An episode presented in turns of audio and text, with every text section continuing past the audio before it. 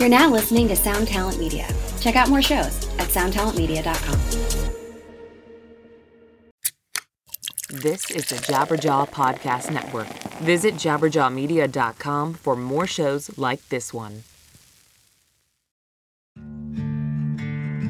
Dear Colgate, I love that you love that I love being at home. You even let me whiten my teeth from home because you know how I feel about getting up from my cloud couch. The Colgate Optic White LED kit gives professional level results in just 10 minutes a day for 10 days when used as directed. And that's why, Colgate, I want you to meet my parents because ever since meeting you, I've been living life to the brightest. Colgate Optic White. Find it at all major retailers.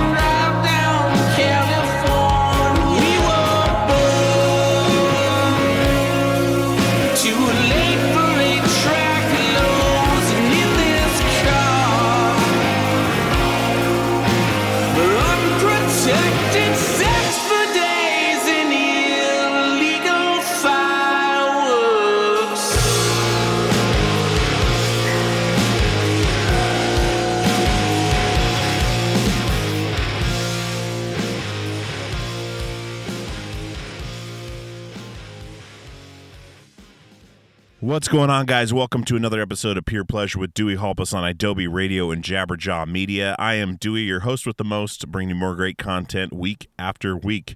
This week, we have an old buddy of mine from Alaska.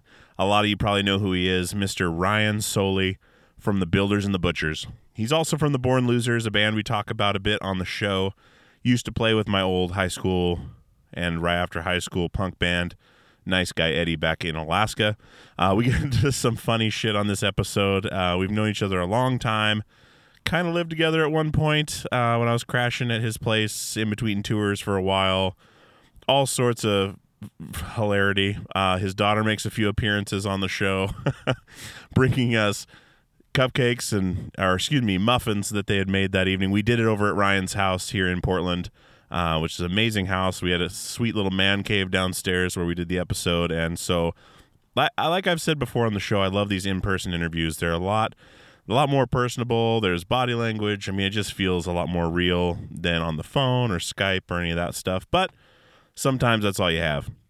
But my buddy Ryan Sollee uh, has had a very successful music career with the Builders and the Butchers. They're still doing a lot of shows where they do fly-in dates or go to Europe, or you know, all of them have families and jobs and everything else, and and just know what it takes to keep going and just making some amazing music. Um, I've always looked up to Ryan from day one. Uh, he was always older and always into different things than we were, and I always admired him for that because a lot of people in our scene went the same direction most of the time. And it was a very incestuous kind of scene where everyone just kind of gravitated towards something and then would, you know, laugh about it later. But anyways, so when all the bands were coming down doing screamo stuff, he was doing this crazy like kind of backwoods Americana, like really really cool stuff. Anyway, so enough about that. We're going to get into the episode here. We are on purepleasurepodcast.com. We are on Instagram. We are on Twitter. We are on Facebook.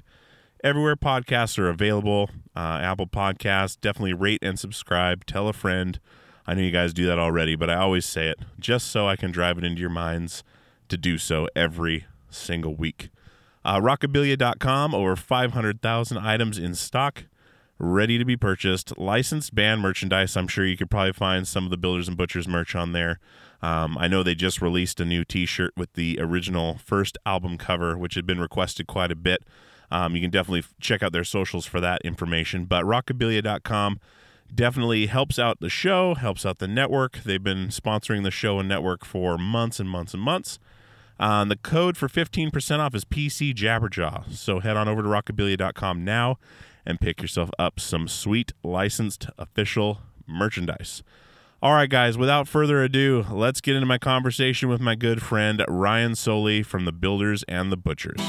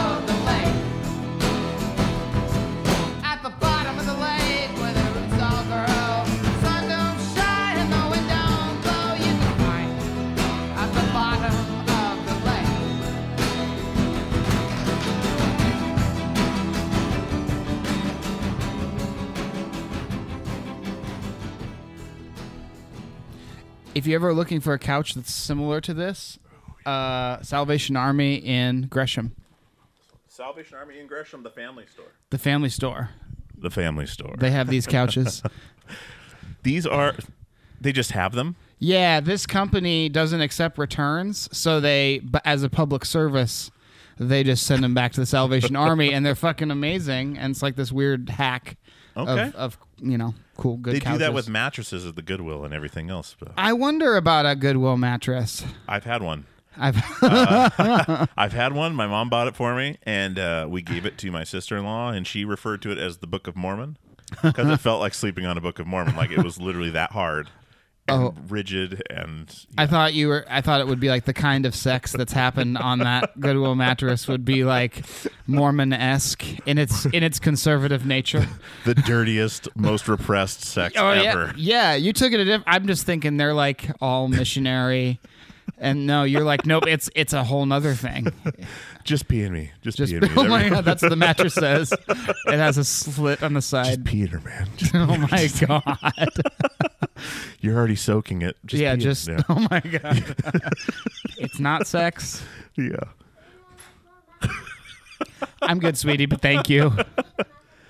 I'm I'm good with the one that I have. Thank you very much. Thank you, Clementine. Do you want to say hi? Do you want to say hi on the interview on the microphone to all the people? Come on over,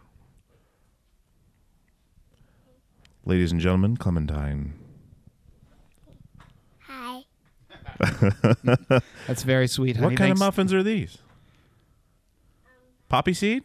Mm-hmm. Man, that's good. I got a drug test tomorrow. Mm-hmm. Starting a new job. I love you, sweetie. Bye. Okay, okay. So just to, just to make things clear, we were not having that conversation with my daughter in the room. She came into the room from a whole other part of the house, Just be on her, out of e- out of earshot. Jesus. We are in the basement uh, Right, right. of this fantastic home here Of- in Portland, Oregon. Of our minds. so one more thing before we before we get into everything else i saw the weirdest thing on the way over here i was here about i was about 10 minutes early and so Okay. i full disclosure i pulled over and just waited because i didn't know if like bedtime was going on or what like we had that set time so i didn't want to show up ring the doorbell and hey kids Totally. still up i pull over this person looks at me and turns their car around whips it around and parks in front of the car Okay. Like, okay, maybe they're going to visit somebody. Maybe they're looking for the address. They get the guy gets out. He's in the middle of mm-hmm. the street on his cell phone. Then you see all this commotion in the car, and his kid gets out. This little Okay. kid comes around the car. They're both standing in the middle of the street, looking at the ground. And then I look down. There's a turtle running across the street. No, there's not. Yes, a turtle running across the street. But the weirdest part was I was like, okay, he's on his phone, like probably asking, what do I do? Like animal control or something. Like, hey, there's a turtle lost here, and they're trying to be sweet and save the mm-hmm. turtle's life from getting killed. Mm-hmm. So initially, that's my thought. Then the guy is so focused on the turtle, like his kid's probably five years old, in the mm-hmm. middle of the street with him with no shoes on, mm-hmm. and they're maybe affluent a little bit. Uh, It was a nice rig and nice clothes. It wasn't like uh, some dude Yeah. and his kids getting out of a van, but a car speeds around the corner and he grabs the turtle and runs with it and leaves his kid in the fucking street.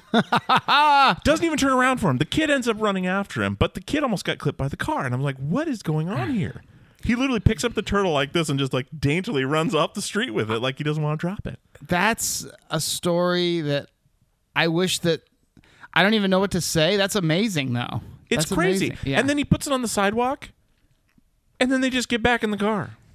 I'm gonna. We should go after this. We should go on a turtle hunt. It was going. It was like literally just like flapping around the the whole thing. But this whole this whole like turtle thing brings me back to an, Okay. a story we'll talk about later. But because you and I have known each other a long time, and uh, for those listening, this is Ryan Sollee from Builders and the Butchers, Born Losers. Just a, a man about town, man, man about everywhere. But I want to talk about later on. I want to talk about the piranhas okay, let's talk at about the house. front- I yeah. want to talk about this, this this whole amphibious thing. Uh, Yeah. You also had turtles, I I had turtles. We, I briefly lived with you in a basement at the brick shit house. We'll talk about Yep. that. Uh, but this whole turtle thing was like this premonition of wow, everything. This just solidified like two major topics. It's fucking just. I love it when cosmically shit is on on point. Yeah, it's know. literally at the end of your block. Yeah, that's That's great. where all this happened. Was it up the hill? No, it was so if you go down the hill to Fremont, it was on Yeah, Fremont, on Fremont, right at the corner. Yeah, there are a lot of turtles around. No, no, I don't know. There's a turtle farm somewhere around Yeah. here. So people, yeah, turtle turtle mill. well, speaking of those turtles, do you want to talk about the turtles later? We can't. We can talk about it. I mean, this is just as free form because Okay. you and I have known each other so long. Okay. There is no structure here. Like this was just going to be a fun, but we'll get to everything. But Well, I, I, you know, those turtles that we lived with, I put them on Craigslist when I just didn't, I couldn't have turtles anymore, and um, I put them on Craigslist. that's a day. Uh-huh. You're not supposed to do that, but you, but I did it, and I got the first call I got was a guy, I don't know where he was from, but he had a thick accent from somewhere, yeah, and he goes, "How, how big are the turtles?" And I was like, "You know, they're ad- adult sized." And he was like, "Okay." And I was like, "How big is how big is your tank?" And he's like, "Oh, I don't need a tank." yes. I'm like, and I was like, "Click, you're Turtle not eating, soup. you're not eating my turtles, dude." Oh, are they juicy? What? Yeah, Yeah. What do you feed them? you don't want to know, do you pee on them? dude, No. all the time. Uh, I've been told turtles you can't touch them or you can get salmonella.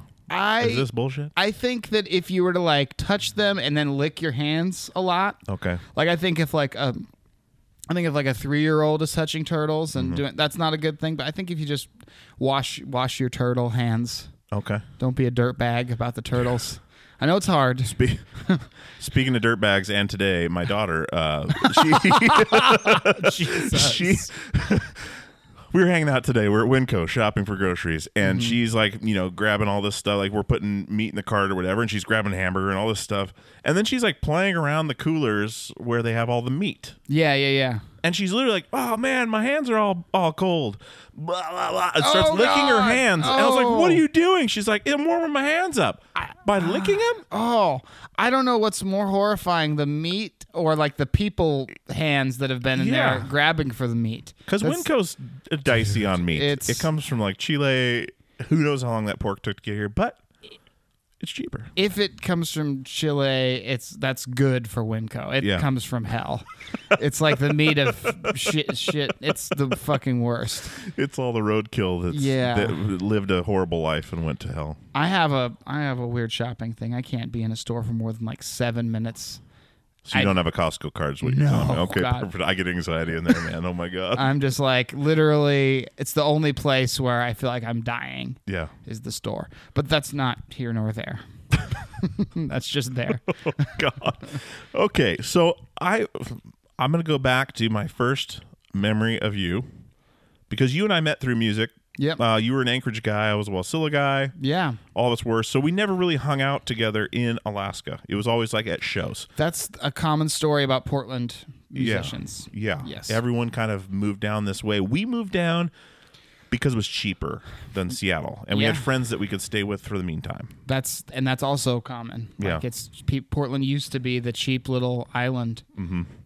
and we had uh i mean you and i played shows uh nice guy eddie was our band in alaska the, just a high school punk band uh trying to be green day then trying to be blink 182 trying Sure. to be whoever. And you guys were always different. Like you guys had this different sound. And at the time we hadn't heard like garage rock like murder city devils and shit like Right. that. We had not heard that. So i was like dude these guys are crazy. Like what what is this? You know like we heard you guys first.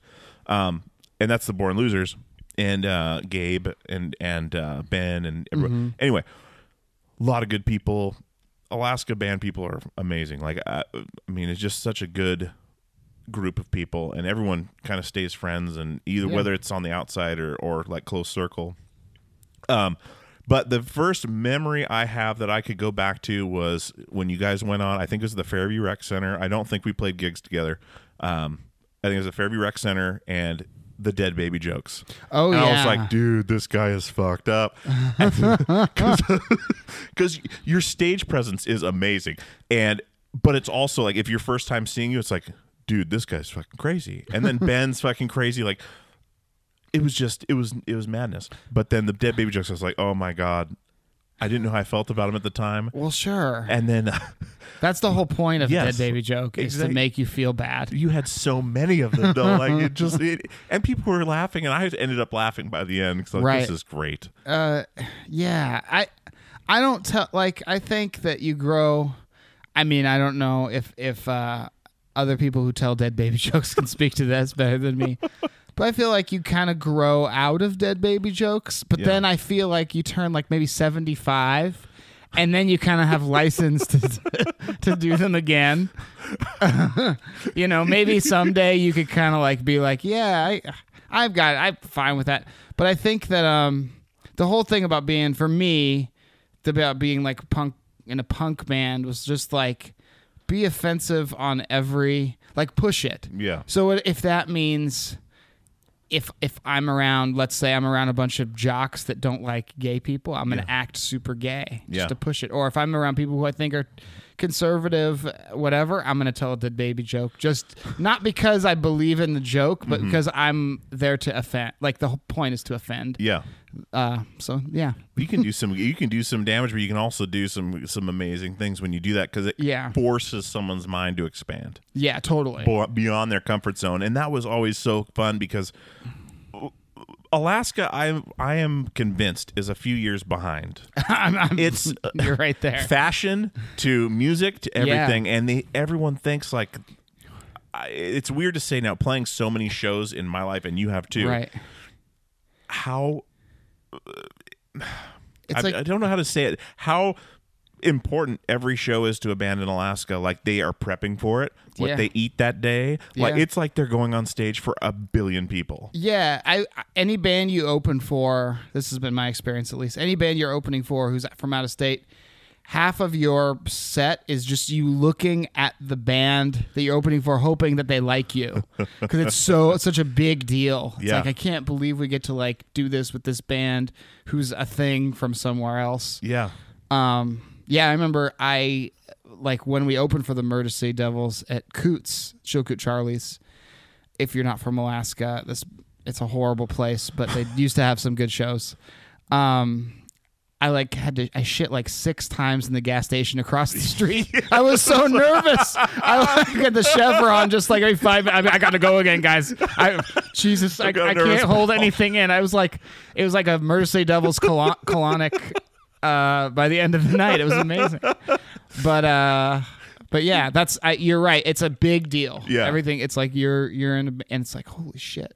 So I think you don't take shows for granted. It's a different like even seeing a show there of a band like you just you go wild like it's like a it's like special. Yeah, yeah, it absolutely is, and it's it's so strange. Like, and uh, I mean everything from those pre pre show rituals to I mean, and then what it takes to do a show in Alaska too. And I I think it's a little easier now than we were up there, which everyone would ev- always say. Right. Um. Oh, it's way easier now than when we had it. Right. Because we'd have to like scrounge money together and rent the Fairview Rec Center, or uh, when gigs was still around, uh, get in with whoever and and uh, that worked there and try to get shows or get on opening for somebody Yeah. which we never did. We got the Bad Religion thing uh, at the Egan Center, but it was Yeah. begging Goldenvoice forever, Sure, and sure. Uh, finally coming through. But even that was crazy. Like the Yeah. the uh, being able to back then there was the internet wasn't much, so you're calling on the phone. And I had my dad's giant brick phone, Yeah, yeah, yeah. waiting for the call.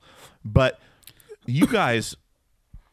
It was always it was always the Anchorage kids and the Wasilla kids and wherever else, uh, Mm-hmm. Yeah. Soldotna or, or whatever. But the Anchorage music scene was crazy because we always wanted to go in and play Anchorage. Yeah. we're just playing house parties in Wasilla. But Yeah.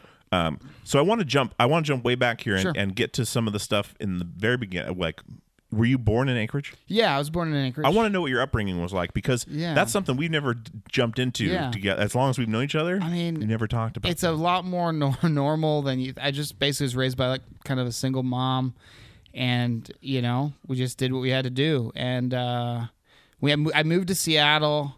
I would say a big part of my musical journey was moving to Seattle for my junior high years for like seventh, eighth, and ninth grade in 1990. okay. So like that's when Seattle was happening.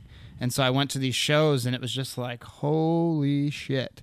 Like it was just a music it was like watching music bloom Yeah. and people eh, were swept up in this thing and these little shows were like just packed. And the and the mosh pits i mean it was just like this whole thing. And so that's where i was like this is what i want to do mm-hmm. on some level. Like this i want to do i want to feel or create help create something that's like a part of this deal.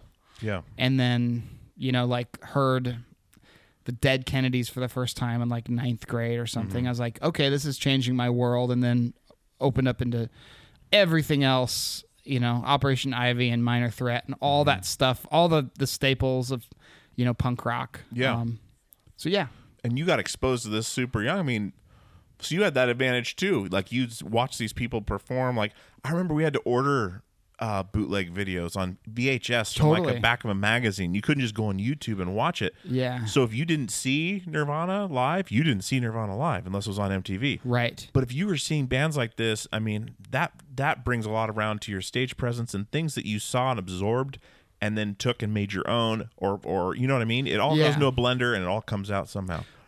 Yeah That explains a lot. I didn't know any of that. Yeah, I, I think that a lot of the realizations I'm making, I just turned 40. A lot of the realizations I'm making at 40 about my musical journey, I'm only realizing now w- how they fit together. It was not, none of it is, none of it is or has ever been like con- a conscious decision mm-hmm. of like, I'm going to try to do this. It's always just like, this is what I feel like doing and just kind of get it out Yeah. that way. Okay. And so you were doing shows at what was it? Uh, like Rock Candy and and uh, what were the other venues around back then? Do you remember the- like the- I lived in the burbs close to Seattle, so there was like Okay. the Redmond Firehouse. Did you guys yes, ever play there? We never played there. We saw shows but there. that was like a legendary spot, and that's where we would. That that was like the spot. Mm-hmm. Um, and man, it just like the level, like there was blood on the floor. Like like people would hurt themselves and celebrate with each other. Like it was a cel. You know what I mean? Like Yeah. it wasn't. It was just fucking. I I find myself. It was just such a different time in like music. Yeah. Like and and what was happening. It was really. It was really awesome. yeah, that- know? of course. I mean, you were around for things people would only dream about seeing. Yeah, and there's like there's like the kind of like the the grunge bands that you know obviously got pop success, but then there was like a next level of just incredible, incredible, incredible bands. Yeah, yeah, and I mean the Firehouse. We were. I had uh, Johnny from the Blood Brothers on, and they they did their live DVD there. I've seen I've Jungle seen Rules them there. Live yeah. or whatever. It's crazy. Yeah, It's so and so. What brought you? What it was probably work related, right? For your for your mom that brought you down there. that brought me down there and then then back then we decided we wanted to live in alaska and so we came back up to alaska in 10th grade Okay. and so i started going to east high and immediately like formed a band with ben Uh huh. and my buddy mark and then that kind of slowly morphed into the born losers Okay. and nowhere fast and then then the born losers Okay. And did you Yeah. meet Gabe Castro as well at East? yep yeah at east Okay. high we were 15 or he was Yeah. 15 and i was 16 when we met you know like Yeah. that's and i'm he was started to get into that kind of stuff um and so we just started like sharing music and and that's when like just like just before bands like the murder city devils and those bands started rolling in seattle but we were starting to get into like teengenerate and like uh, there was some really good japanese good garage rock bands we were listening to at the time so that all kind of went into what was influencing us Okay. we were never really into like the the whatever you want to say pop punk or i mean I, there's bands i love out of that but the stuff i really truly love was like the rock and roll based punk rock Okay. if that makes sense It does. It does, and that's something where we were different, big time, because we were gravitating towards. But it's also like I could see the attraction to the other to what you guys were into because you can play that stuff. Like it's easy enough to play.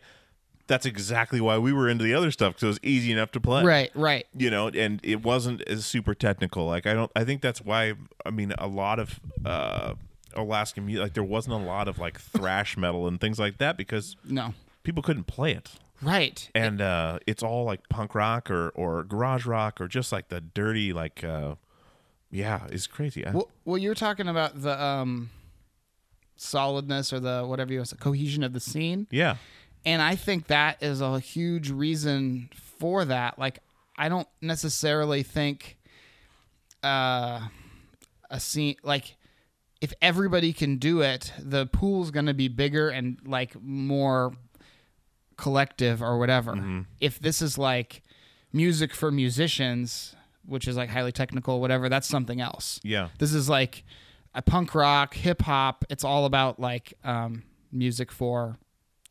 It's almost like the new folk music or something. Like it's music for the masses. yeah. It's unifying. Like It's- it's, yeah. it- and the, the cool thing was how incestuous too. Like the music scene was because there. It, like what they say in Alaska, you don't lose your girlfriend, you lose your turn because Oh of the fucking, the The- the ratio or whatever. The odds are good, but the goods are odd. that's the other.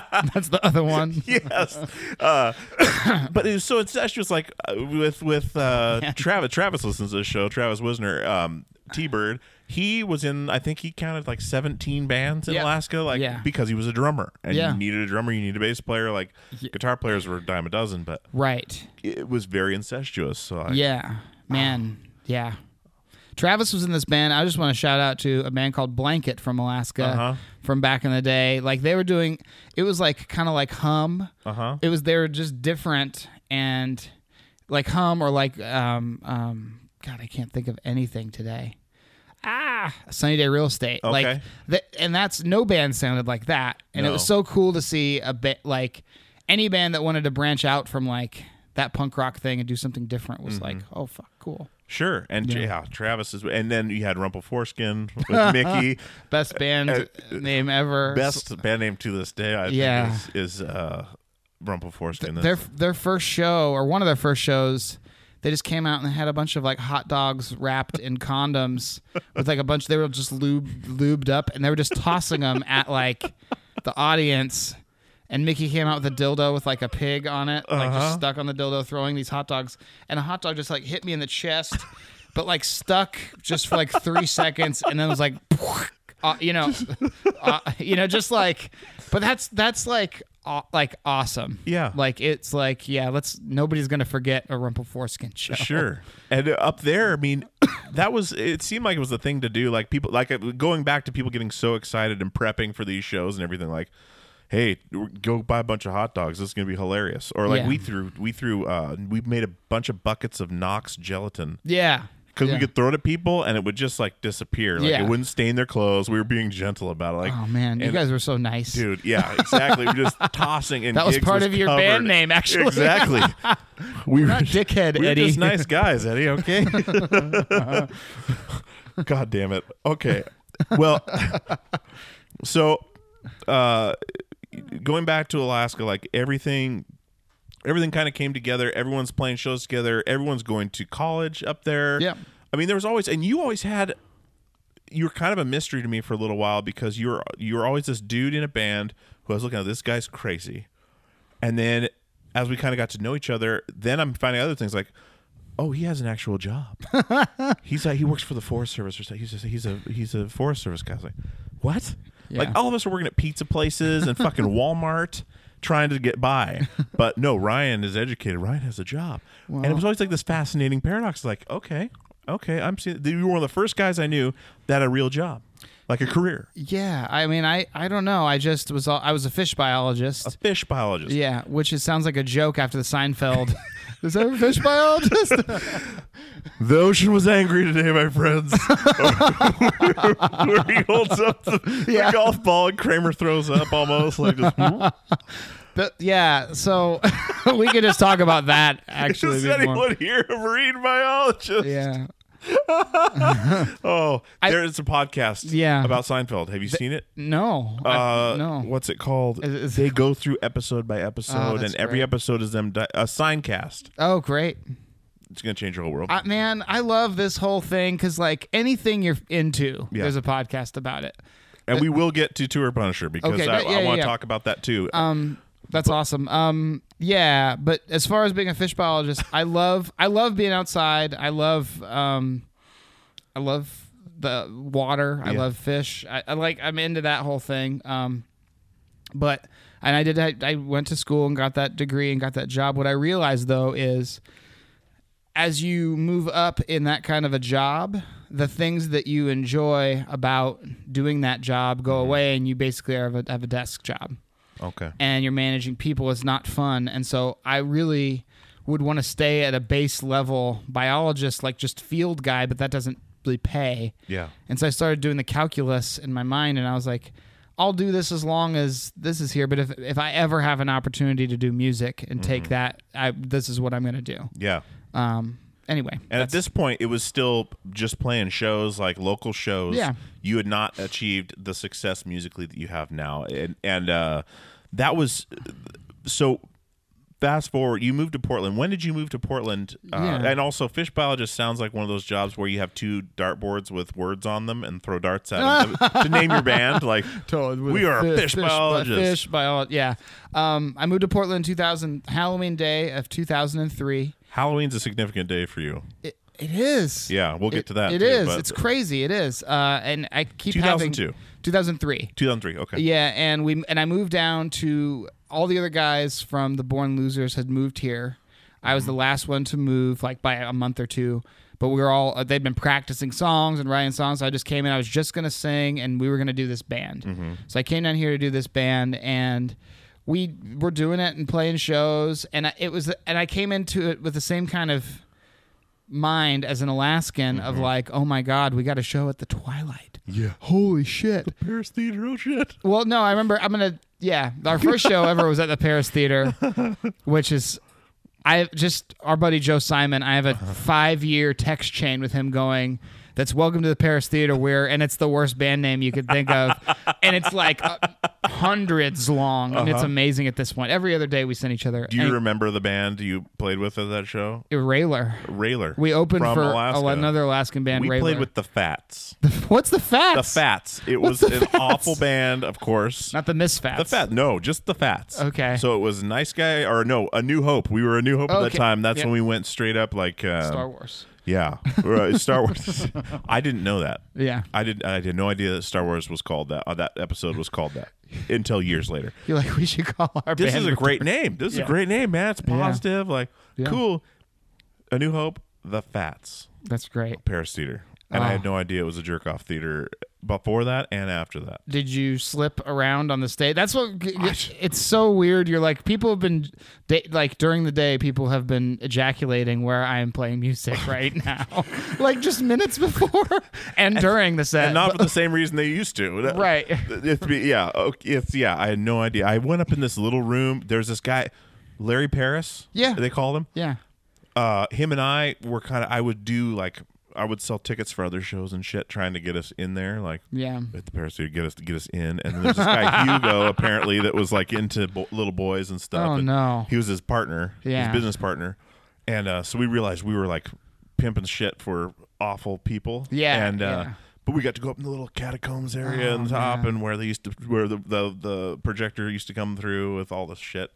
And then Larry's like, "Yeah, I shoot porns here on the weekend or whatever." And I was like, "Okay, Oh, yeah. okay, yeah, that would explain all this and this and this, And the all mattress dicks against and the everything, wall. and yeah, Yeah. the yeah, uh, Yeah. awful, awful place. In in in fairness, eh, pretty much every green room everywhere has a bunch of dicks. It does. Let's It- be honest. It does, and there's some amazing. Oh, I've seen some dick monsters that you wouldn't believe, like dicks for fingers and hands and head, just dick heads that are. It's, it's, it's a whole like it's a coffee table book. Uh-huh. Like somebody needs to take pictures of these dick pictures, Sure. and make a coffee table. Sure, we've talked about doing that at work with the shitters, like the the Schultzes or whatever, the the porta potties, the Yes. shitter art. Yeah. Oh God. Yeah. That's- There's one that said Obama cloning station with an arrow pointing to the shitter, and I was just like, oh my god, that's yeah. That's horrific. It- yeah, it's That's- awful. But there's some epic dicks in there. that there's dicks that are making the art and there Yeah. dicks literally um but anyway anyway, paris theater Railer, Paris Theater. Railer paris theater first first show um and it was it was fun i remember though like the tw- we played the twilight was our home bar Okay. that was where we played a lot and that's in Portland here. Free shows, Free right? shows. They're all free. they're all free you Okay. might if you play there if you if you kill it you might get like 50 bucks Okay. if you don't then you get beers Yeah. Um, but like, uh, I remember we had this show, and it was like, the only show they could have us was this date, and I had like a ticket to Arizona to visit my grandma, Mm-hmm. and I paid like three hundred bucks to change the ticket so that I could play the Twilight Because it was so bec- important. No, because I didn't want to lose our Twilight in. Yeah. and now I'm like, God damn! But that was the Alaskan like. God, we got to do this right, and I don't Yeah. want anybody to. And and then you come to realize like bands are fuck ups and they're idiots. and they're, Exactly. like that, that nobody gives a shit about anything. like Where does that come from though? Like where does that The that like Boy Scout like yeah, go I mean cuz there's some shitty people up there, but even they are just like yes ma'am, yes sir, I will get yeah. that for you fr- like it's that frontier spirit. Yes, it's that yeah. that frontier spirit. I mean, I always I always attribute a lot of things to growing up around things that can kill you that aren't humans. Like Yeah. weather, animals, like it's Yeah. not you grew up in the rough part Your of town. dad? You No, grew I'm up just you, yes. just be honest. No, uh, the the uh, I mean, literally walking to the bus for school, you could get trampled by a moose. You Yeah. could get fucking Happened. uh, frozen to death. Happened Like, last crazy. week. A guy got trampled by a God moose up there. damn it. Yeah. But people don't respect things anymore. and I think maybe that has something to do with it because they've got Yeah. you're always around it all the time. You got to be aware. You're like that deer that's like, huh? Yeah. Okay, I'm comfortable. Huh? What? Like Yeah. you're just constantly going So, crazy. so maybe you're kind of like more cognizant of, of fucking up and you want to do things. yeah, maybe that's I don't know. Generally, I- yeah. It seems like it's bred into us. Like Yeah. uh yeah, with with everything. Yeah. Not just music. Like Yeah. I, if we're if we're ten minutes late to a venue, I'm like upset and freaking out, and nobody cares except for me. The venue Mm-hmm. Yeah. doesn't care. Nobody cares, but I'm like. Guys, and all the guys in my band are like, we are the most fucking on time band in the world because of you. It's true. My wife hates it. I'll leave an hour early for something, and she's like, "What the hell are you doing?" I'm like, Yeah. "I'm not going to be late Yeah. for anything." But I mean, Yeah. the show, especially rolling, and then it's always uncomfortable when you get to a show that late. Like Yeah. you're literally loading on while the people are staring at you, yeah. and then you got to try to put on a show. I love the thing where you're late, you're three hours late, you're questioning whether you're even going to be able to play the show Mm-hmm. based on your set time. You get there and you set up, and then somehow you have a great show. Yeah, Like when that happens, I feel like we were talking about this on, on the podcast that we do. I, I feel like it's absolute magic yeah, because I'm like I'm pissed off and I'm and then you start and you're like, holy shit, this is this is going pretty well yeah. this is okay this is gonna work We're gonna out do this. and it's like off. actually makes it better because it was so bad and now you've overcome that to make it awesome or And you got the story along with it too, Yeah. where it's Yeah. oh my god.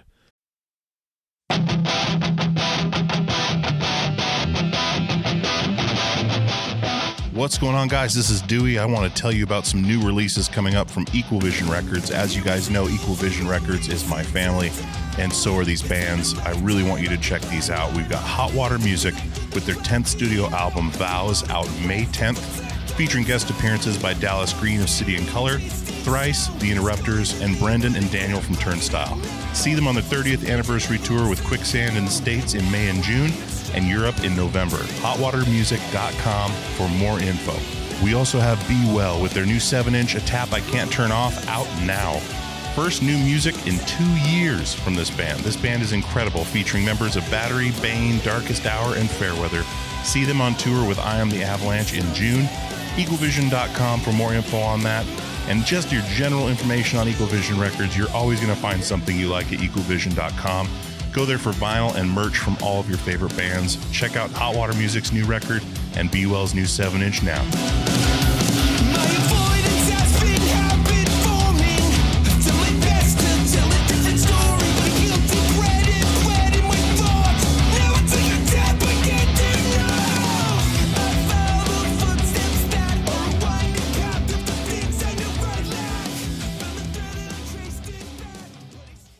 What's going on, guys? This is Dewey from Peer Pleasure, and I want to tell you about our newest sponsor, DistroKid. DistroKid distributes your music across all online platforms. They are an amazing company. I've enjoyed working with them the last few weeks, and they're going to be with us for a while, and I really, really appreciate that. I love working with great companies, and DistroKid is one of them. Uh, they have an awesome thing they're doing right now called Splits. Now, if you're working as most people are online, doing collaborations with people from all over the country, all over the world, as easy as that is with the internet, uh, you want to get those people paid when you put that music online. And splits can do that. You can add an unlimited amount of collaborators to any track. You can change the splits at any time. You can add or remove collaborators at any time. You can see previous splits. And all your collaborators are going to have to do is sign up for a DistroKid membership, a DistroKid account, so they can get paid. And as always, DistroKid never takes a cut. You and your collaborators get 100% of the earnings in total. A couple other awesome things that they do is they set up an official artist YouTube channel. Uh, you can use Spotify Canvas, synced lyrics, promo card to promote your release on social media, a mini video for your socials as well. There's just so many awesome things about using DistroKid. And like I said, I don't advertise things I don't use, haven't signed up for. I have signed up for this. It is a breeze, literally a breeze and you can get going right away. So definitely check out DistroKid, and I want to give you 30% off your first year's DistroKid membership at any level. That is distrokid.com slash VIP slash PPP for Peer Pleasure Podcast. Once again, that is 30% off your first year's DistroKid membership at any level. distrokid.com slash VIP slash PPP. Go check out DistroKid right now, distrokid.com slash VIP slash PPP for 30% off. Hey, it's Kaley Cuoco for Priceline. Ready to go to your happy place for a happy price? Well, why didn't you say so? Just download the Priceline app right now and save up to 60% on hotels. So, whether it's Cousin Kevin's Kazoo concert in Kansas City, go Kevin, or Becky's Bachelorette Bash in Bermuda, you never have to miss a trip ever again. So, download the Priceline app today. Your savings are waiting. Go to your happy place for a happy price. Go to your happy price. Hey guys, this is Dewey from Peer Pleasure, and I wanted to tell you about Premium Pleasure, our premium subscription service that's available now. Peerpleasure.supportingcast.fm is the website. There's three tiers Tier 1, Tier 2, and Tier 3. Tier 1 is $5 a month, it gets you the ad free experience. Tier two gets you access to the Peer Pleasure Passcast. It gets you access to the videos of the interviews. It gets you merch discounts. Tier three is $20 a month. That gets you all of that. It gets you the Passcast, gets you the video footage, discounts on merchandise, and monthly Zoom calls well, with myself and other guests. We're going to have all kinds of stuff in there for you. There's all kinds of stuff in there for you now. There is, uh, I believe, 30 to 40 videos of these interviews. There is uh, multiple episodes of the past cast. The past cast is a podcast that I'd started separately that is me and another podcaster or me and a guest uh, discussing a deep dive into their favorite episode of Peer Pleasure. Um, so there's a bunch of those on there. So so and so and I would talk about the Chino Moreno episode. So and so and I would talk about uh, the Yvette Young episodes, and we would do a deep dive and tell where they came from, how we got the guest, stories of uh, that weren't discussed on the podcast or maybe weren't in there. Um, it's just another glimpse behind the curtain. So that's the big deal with this premium service is giving you a glimpse behind the curtain of how the podcast is made, gives you access to things I'm doing and things that we're doing with the show. Um, gives you, you know, ad free stuff. It gives you just all kinds of, of things that we could throw in there to help make it a valuable part of your month. Cause I put everything out there on this show. I put everything I have into this show. Um, so being able to give you guys that little bit of extra is a big deal to me, and having your support is a big deal to me because if we don't support our artists and creatives, we're not going to have any left. So I appreciate it. Peerpleasure.supportingcast.fm is the website. Go sign up today and get some of this premium pleasure. Yeah, I know exactly what you're talking about, and it, it can go either way. It can really go either way, and Yeah. it's very rare that it goes the way you're talking about. Very rare. So that's what I think you always remember those. Like Yeah. that's insane. Yeah. But so Sorry. first show Paris Theater, you're that's you're down in Portland, 2003, Yeah. Halloween. Uh Born Losers are doing their thing. Yeah. How long did that go on until uh it kind of stopped? Like it, it ended there. I think everyone Well- kind of it didn't end, but Yeah. you guys had to come back too. But then when I was staying at at the brick shit house on Lincoln, uh, in the basement, you were doing music with this dude who I'd not met before. Yeah. and it was super interesting, like like country Yeah. kind of stuff. And they're like, "Oh yeah, Ryan's doing that now," and I'm like, "That's interesting," because literally everyone in our group. Was going to, including myself, was going towards this like screamo, hardcore, like Yeah. Girl jeans, and uh, which I never wore. That Screaming girl jeans. I didn't think they made them in my size, but Gabe proved me wrong. But I never took that route. Yeah. I'm proud to say I never put on girl jeans or guy liner or anything, just because I was the big guy. So. Right. Yeah, I, I- didn't dye my bangs a different color. I didn't fucking put a bandana on. I just never. I always felt like the seventy-year-old guy who was like, "What is that? What is this shit?"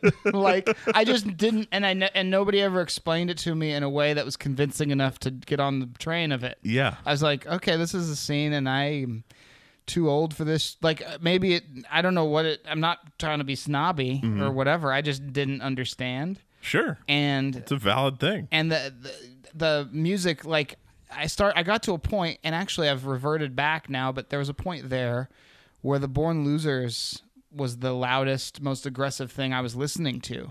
I would play this band and it and it was fun but then I would be listening to like all this old my buddy Brendan the guy you're talking about he's from Alaska and he's he's um played music up in Alaska for a long time, and he just did this kind of weird, like old, really old timey, like tinny blues thing and country thing, and something about it really like spoke to me. And I started writing songs a little bit in that vein, and so he'd bring his songs and I'd bring my songs, and we'd just do these songs together. And then my buddy Paul, who has been in the Builders, um, joined as our drummer, and we would just do these like sets. And we our band was called the McGovern Goldwater Ticket Okay. and so that was kind of like the bridge between the punk rock thing and the builders and the butchers Yes. like that was like that that took me and i was like oh, i can write songs like this and play this kind of music and then i started originally uh, the first four or five builders songs were really just mcgovern goldwater ticket songs Okay. but I started I started I met Harvey and met Ray and Alex and all these guys and I was like we should put a band together. My friend Adrian playing accordion and we started like getting into more just kind of like acoustic sounds and just not plug like thinking of a band as a different thing like not being a band that goes to a club and plays shows but we're going to be a band that like finds groups of people and just mm-hmm. plays in front of them and see what happens. Yeah. I'd heard about the Violent Femmes doing this in Milwaukee. And that's how they started. They would just go to shows where there was a line, like at, it would be like the Roseland here, and you just play for the people in line. Yeah. And then people would start talking about it, and then you'd play on the street, and then people would start like showing up. They're like, "I heard that you're playing down here, so I just wanted to hear you again." It's like, "What the fuck, Yeah. really?" And then that's that build from there. crazy. Yeah. So and I remember that guy walking into the house because I was I was staying there not for too long I don't think but I don't remember I was tr- so transient for so long but the I was rarely upstairs. Sure. Like during the daytime, and this dude just kind of walked in. I was like, "Hey, how you doing? Cool. Mm-hmm. How you doing?" Got a guitar case, and then just goes up to your room or wherever you guys were at, Yeah. and I would just listen. I was like, "Man, this is really good."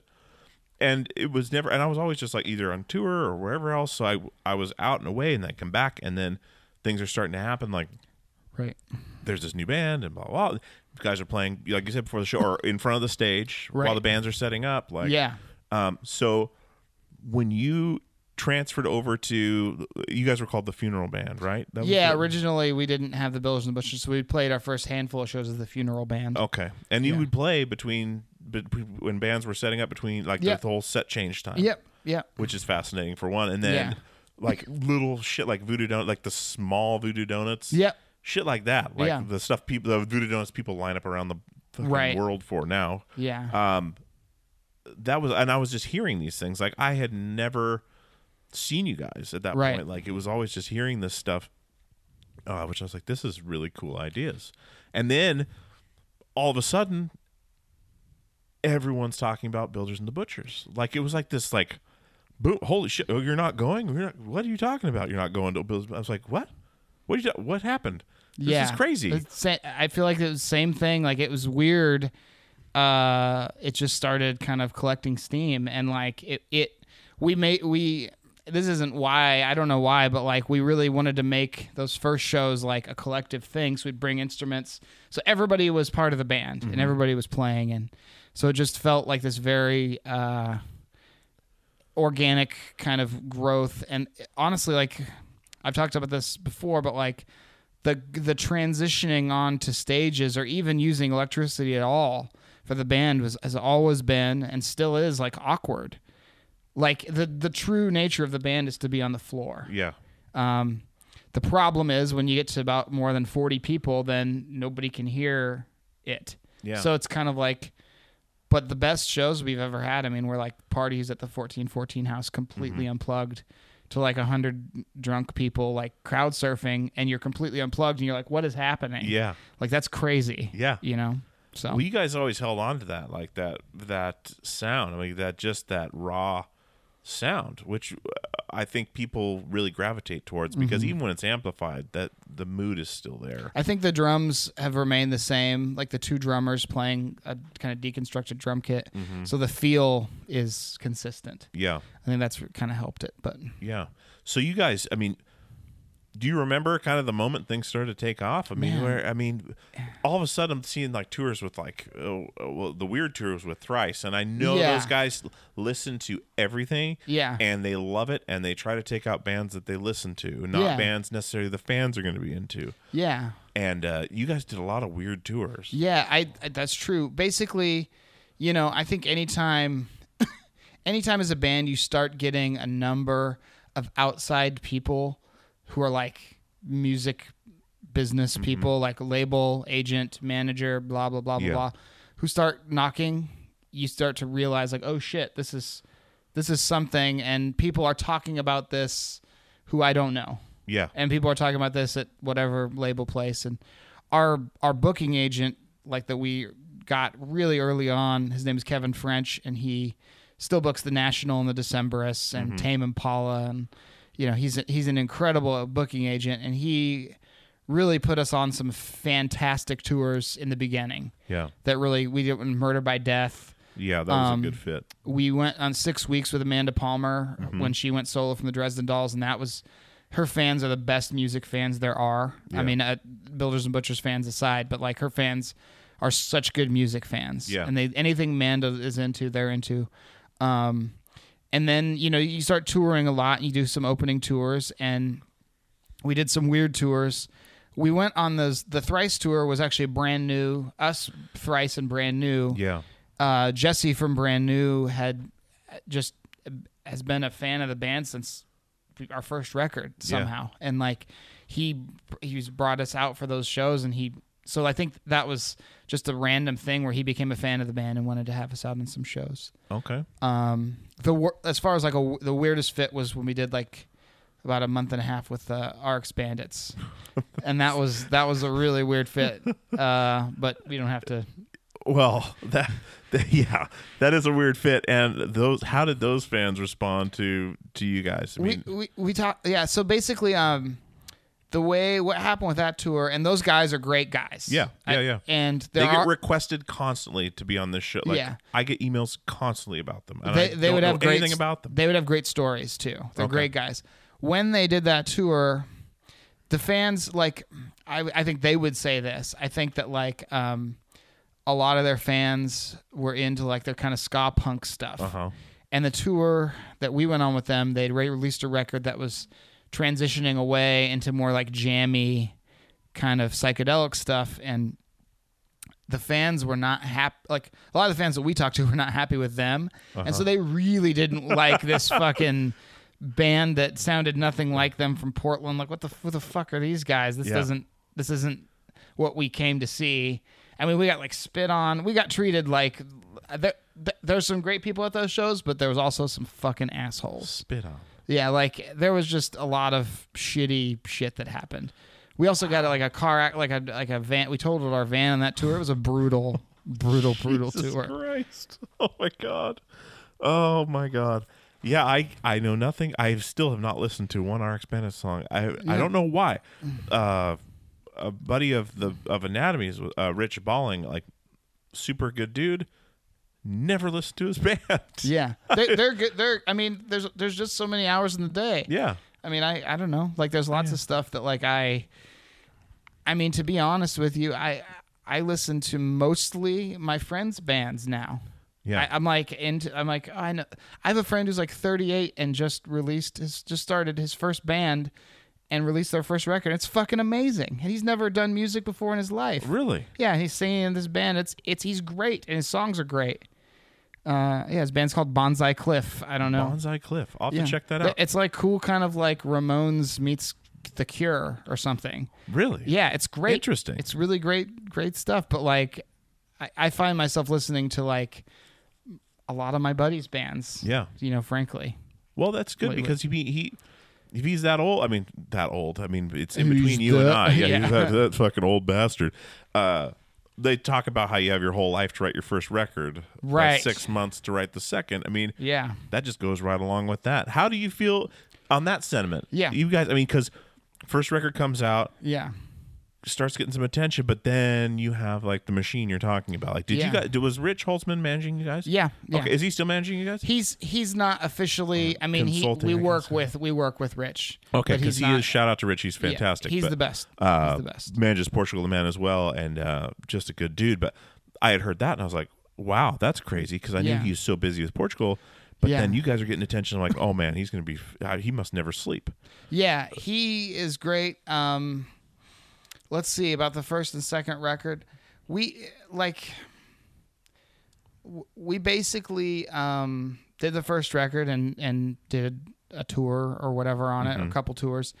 And we were working on songs for the second record, and simultaneously, uh, Chris Funk from the Decemberists contacted us just very much like through MySpace Yeah. and was like, "Hey, hey, I like your band, blah blah blah." And we started talking. He's like, "Would it be okay if I produced your next record?" And I was like, "Yeah, yes, please. yeah." And so he kind of like pushed that process along and made it like, "Okay, we got to get dates and do this."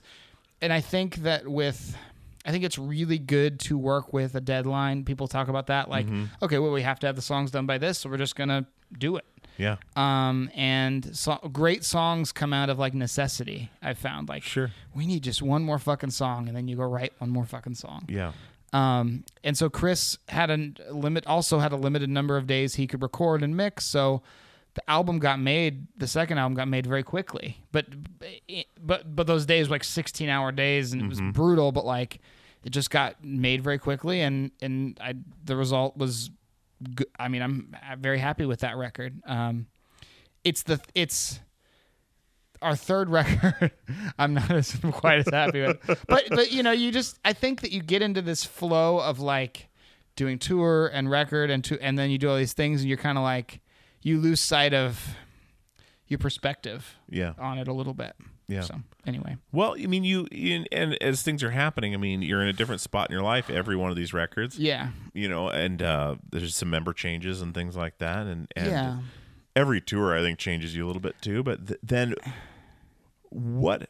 When did things kind of go to part time basis? Where I mean, everyone moved to different spots. I Yeah. mean, Justin's in Colorado. Yeah. Willie, Willie's back in Portland, right? He was he was sailing around the world, like doing Yeah. whatever. Yeah, I think that um, it kind of naturally for us, as far as like, there was a moment, kind of sec- second to third record, where like either this is gonna really start doing something or it's not, and it didn't blow up for us. It just didn't. It it remained the same, if not went down a little bit in certain spots, and just kind of like plodding along. And you get to a point to where you're like, could I play 200 dates a year to 50 to 100 people? Is that a good idea? Like you, realities start to set in about this. Is this band gonna be something that's like finan- one day financially viable? As in, like, can we all live off this? Yeah.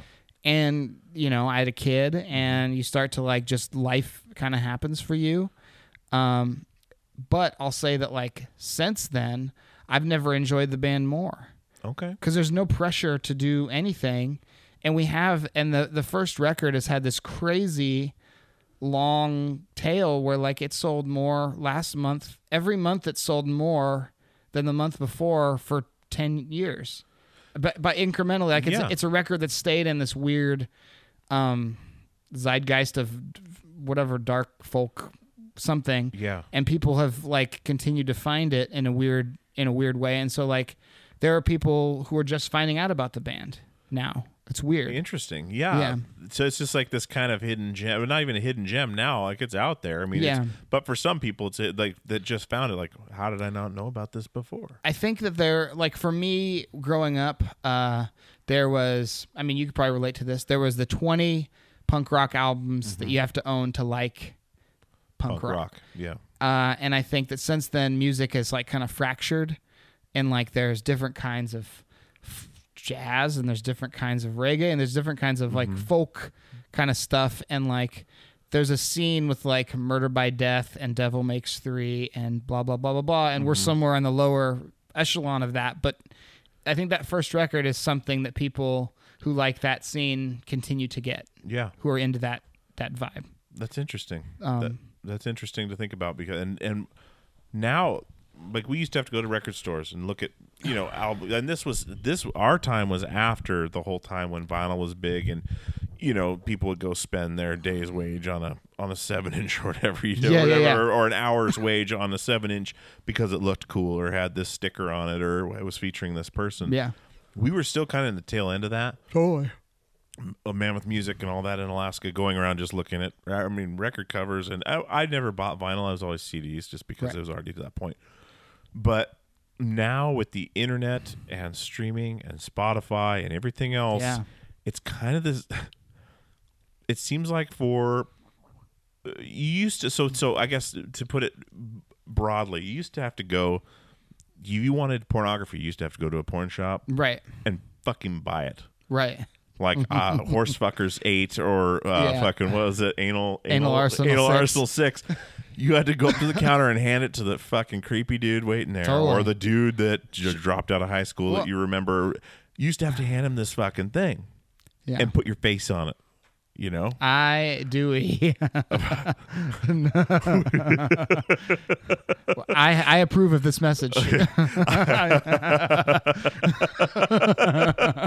so then the internet happened. yeah.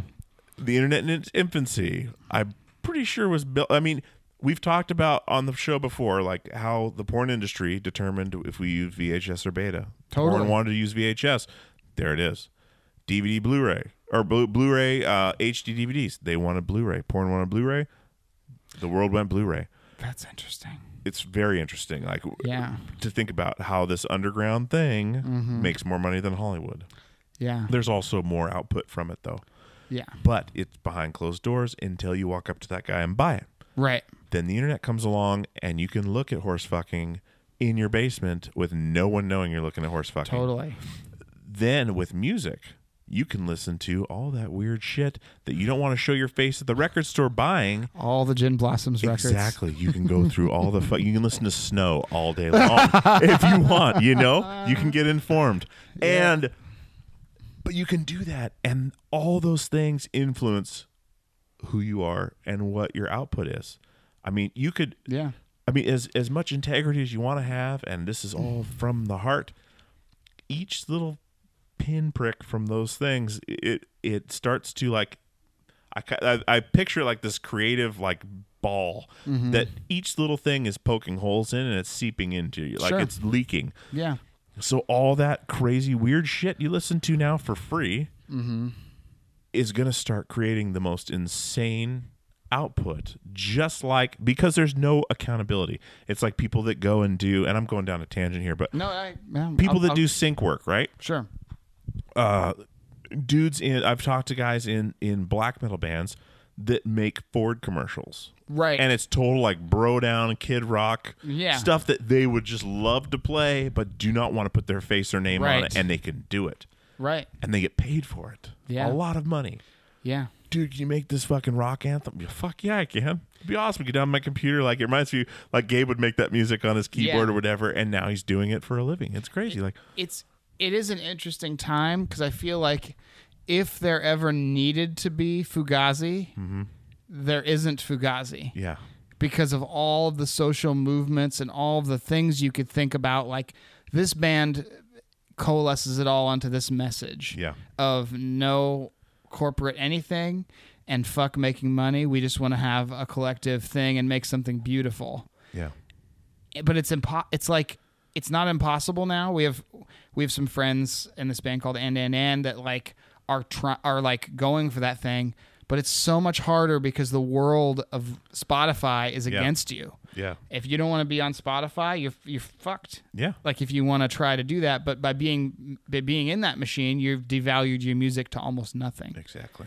Um, and so, and kind of like what gives them the right to put that value on that. Mm-hmm. But what you're talking about is maybe the availability of everything is creatively interesting, Yeah.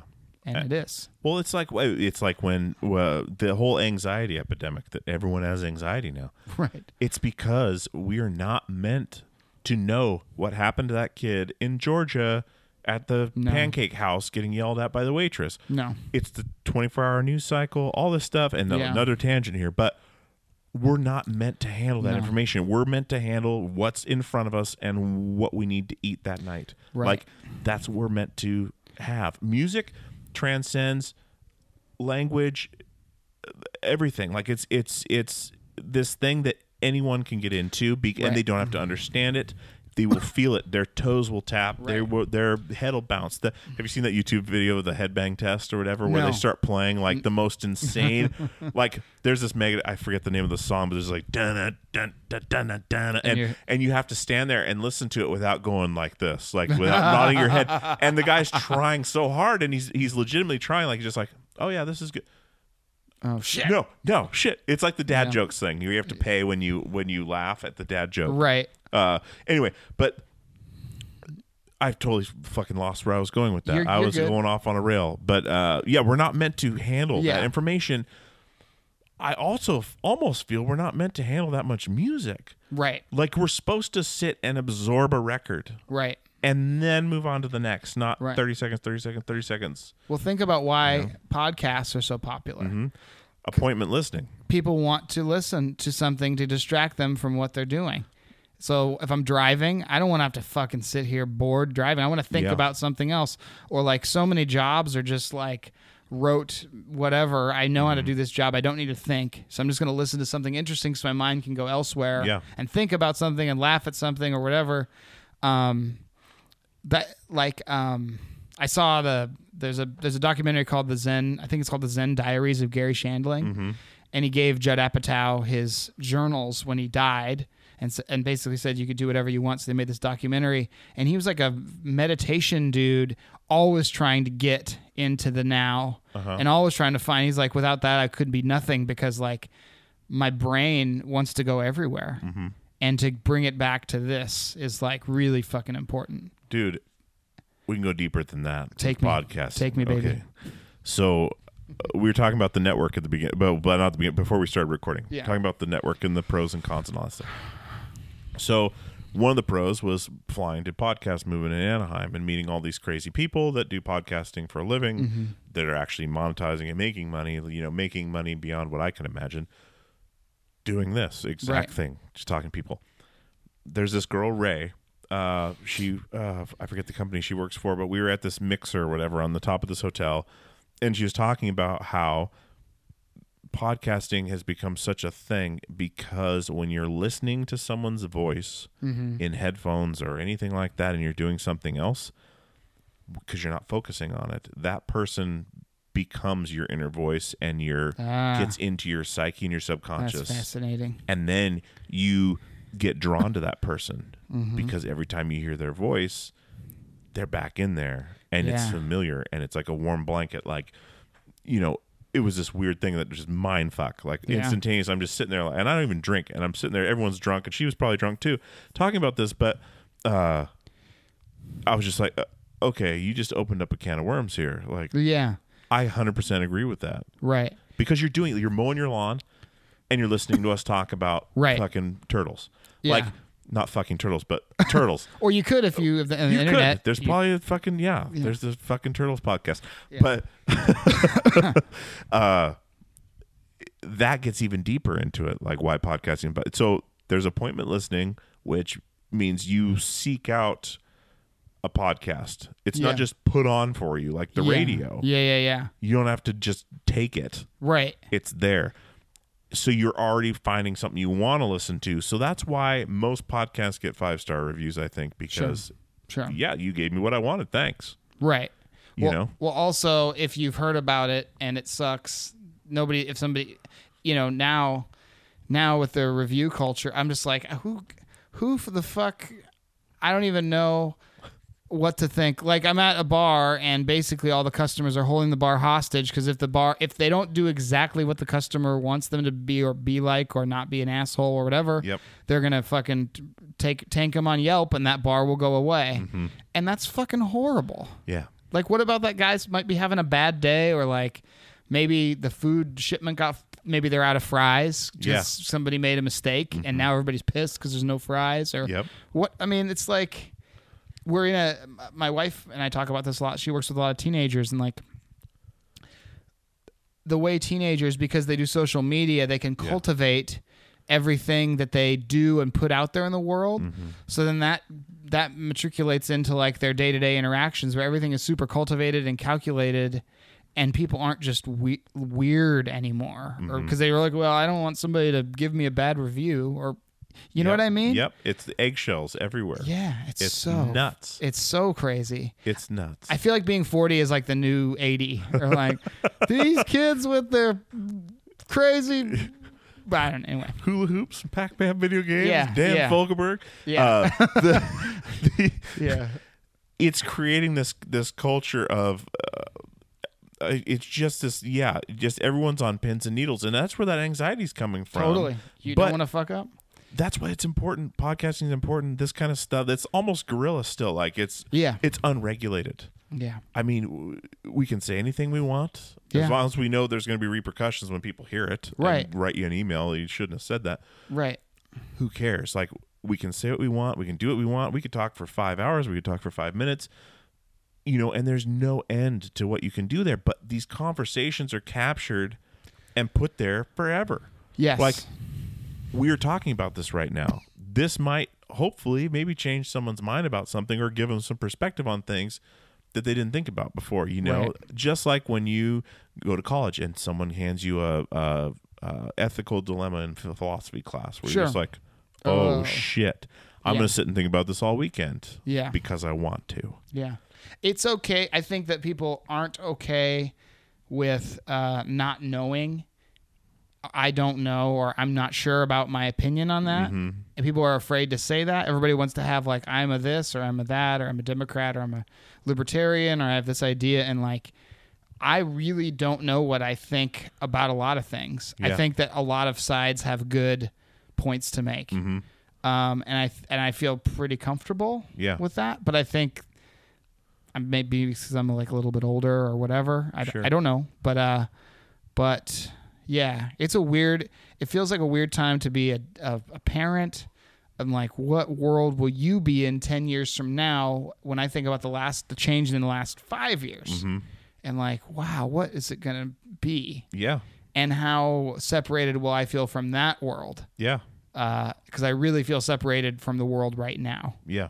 Um, anyway, It's going to be harder to be separated from the world then. I mean, everything's going to be everywhere. It's going to be and that exponential growth. Like you think about how far we've come in the last 10 years versus the last 50 years. yeah, It's insane when they say totally shit's going to be flying itself and parking itself. Yes, it absolutely is, and it will. Yeah. But what good does that do for us? exactly. what like just because it, it just makes you it's kind of like we you can get all the freedom in the world but what are you doing with it people talk about oh vr is so cool because it gives people empathy nobody's using it that way Mm-hmm. No. people are people are not so, 1% of people is using it that way Yeah. and they, they had empathy before vr Yeah. it's not going to change somebody to be empathetic Exactly. anyway It's not, and it's it's crazy. I mean, we're losing so many things every day. Yeah. like so many things that were, and it could just be us being sentimental or or uh, uh,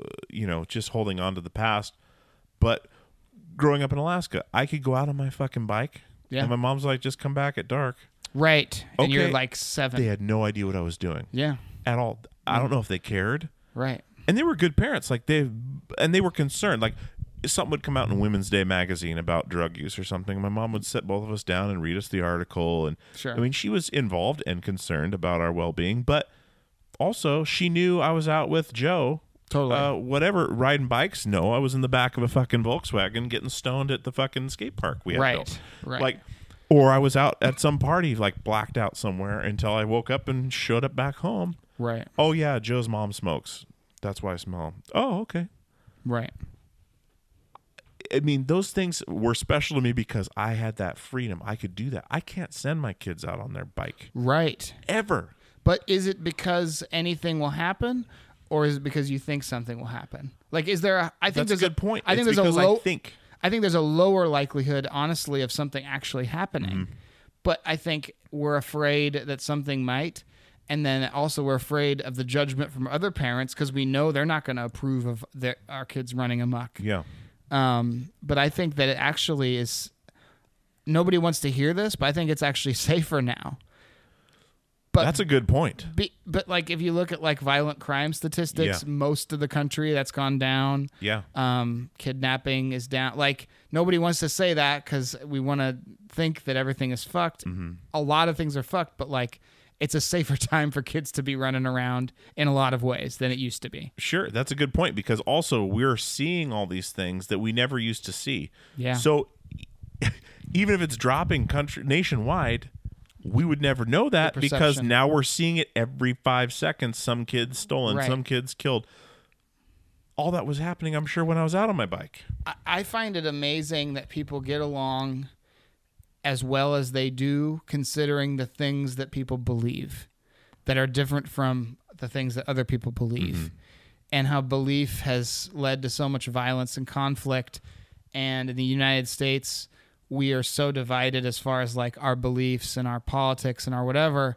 And yet, truly, like, it's generally safe to go around places. Yeah. Uh, that's amazing to me because other parts of the world aren't like that. sure. Uh, anyway, Well, that's one thing being a touring musician. I mean, you and I have seen Oh, a lot of a the good- world yeah. because I've talked about this on the show before. I was I brought up the idea of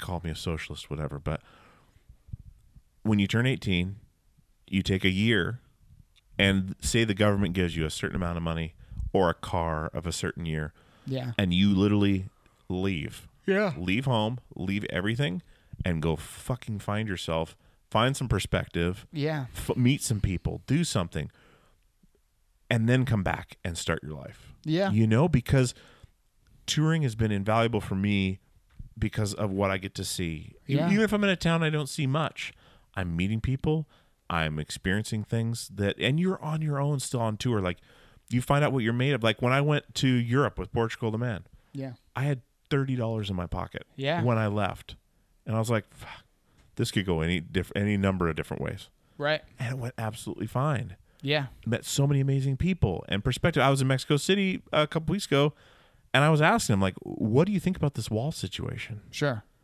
And they're like, they, they just went off like different perspectives. Yeah. Like, I'm for it. Like, I think it's a great idea. Like, Yeah. I want to keep our people here. Like, th- we need them. Right. Other people are like, uh, he's an asshole. Like, it was interesting to see how the different take. And then one person I talked to, drunk and sober, the next day, and they had a completely different view. Mm-hmm. I think that's pretty common. it's it's nuts. It's nuts. Like, I would say we, we did a festival last summer in eastern Ohio, so the corner of West uh, border of West Virginia, Mm-hmm. and it was a small town. And the people who ran the festival were fans of the band. They brought us out. We've never been treated better. yeah. Met the coolest people I've been around in a long time. As I mean, like just surprisingly amazing people Yeah. uh, and had a great time. And two thirds of the people that I talked to were Trump voters, and they're the best. Like these are the indie music people of this area Yeah. who are into shit that's cool and putting on festivals for people. Everything they were about was cool, and they told me their perspective. And I was like, I bet if I lived here and and grew up the way you grew up, I would Yep. feel the same way Sure. and I think that that is uh, that was an eye-opening thing for me because Portland is a ridiculous bubble of Mm-hmm. like you know liberalism, and I I you, I generally like in a lot of ways just I'm like yeah totally, and then you meet people from somewhere else and you realize, and this is something coming from Alaska too, a lot large part of your beliefs is just your geography Yeah.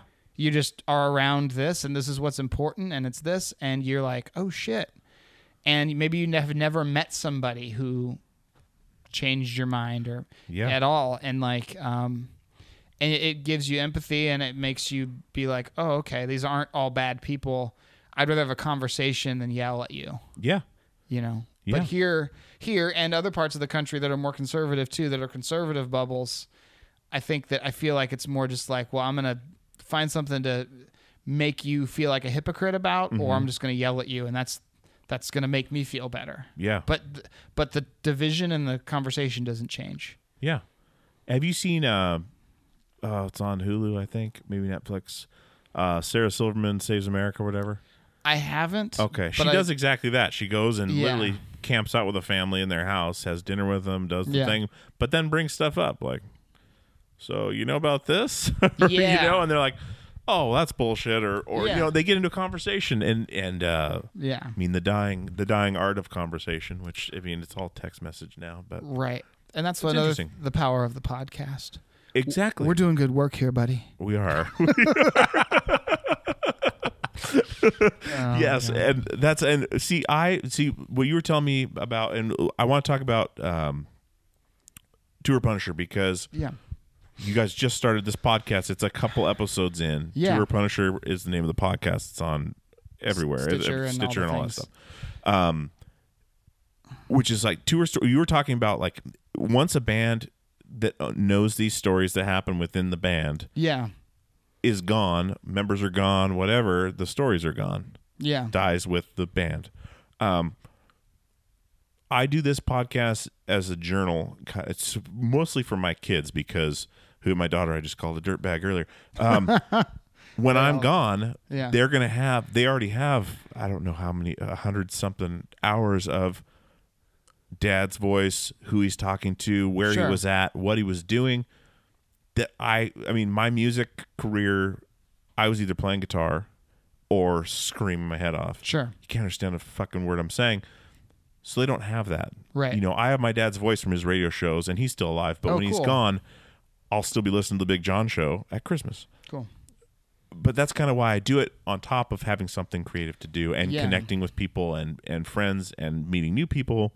Mm-hmm. Anyway, what you guys are doing is getting bands together, members of bands together and doing tour stories like right and it's kind of structured for like best, worst kind of thing or mostly worst, like Yeah. worst uh meal, worst worst club, worst sound guy Sure. like which is hilarious because those bring out those those questions are kind of primers for like a Yes. good story of like oh yeah then this other thing happened and then it kind of spirals but it's hard to get somebody talking sometimes about like a bad experience or whatever. Mm-hmm. So you just have to kind of. Pro- but yeah, that's the the general idea is a little bit like uh, the tour, the stories that are amazing, and the crucible of the van and the band and what we Mm-hmm. had or have generally just die with the band. Yeah.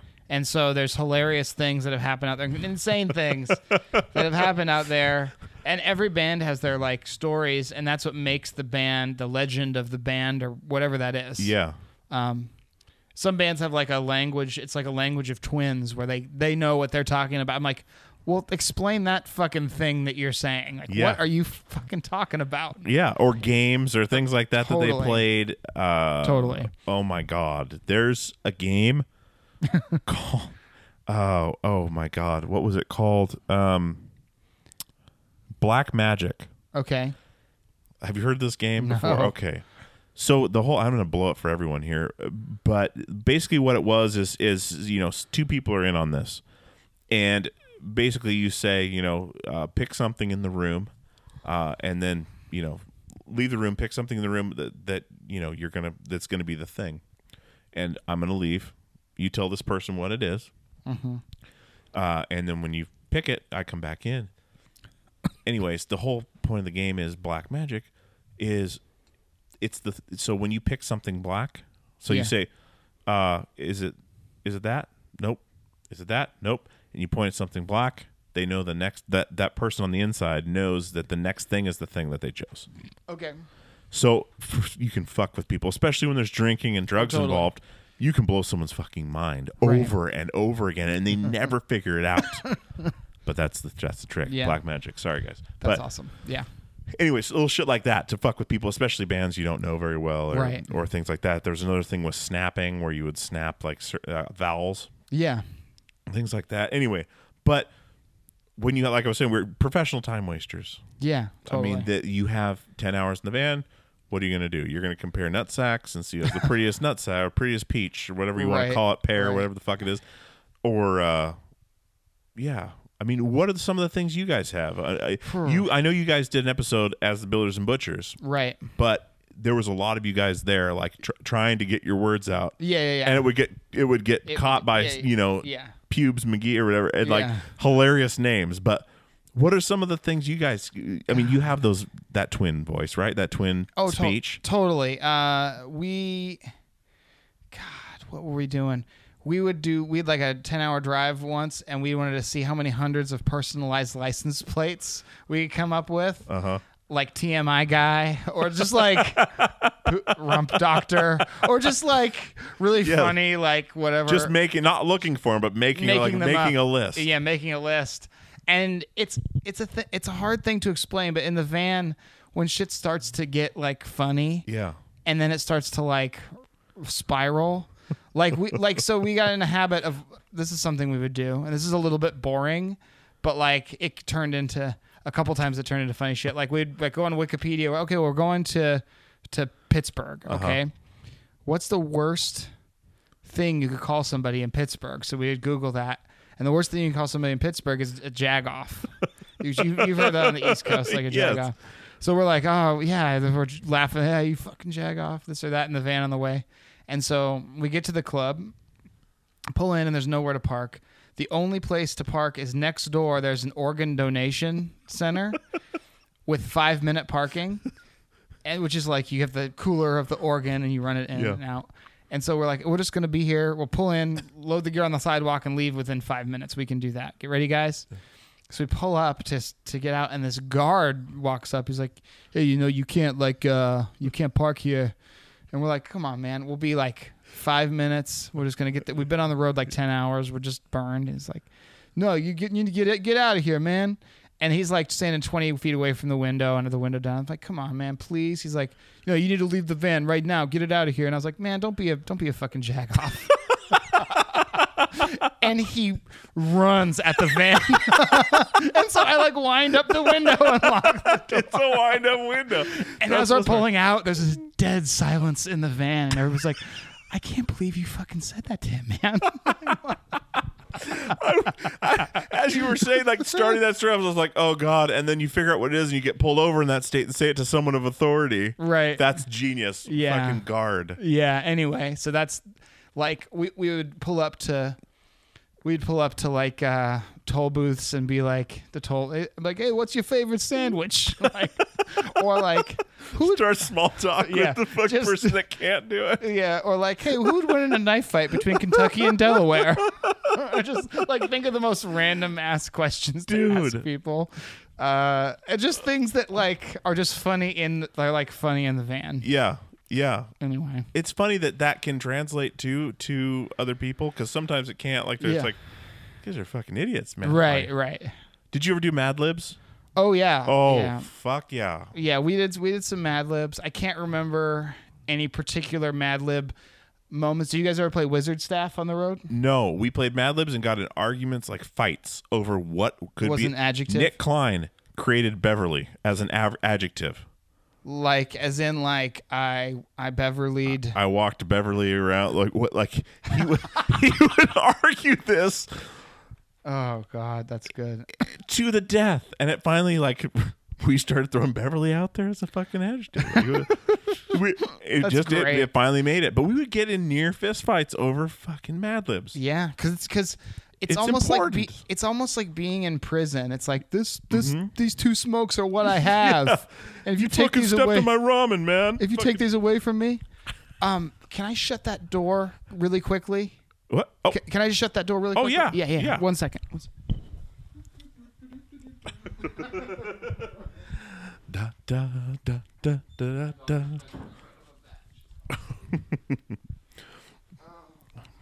you really, you really shut that Beverly. Thank you. I tried.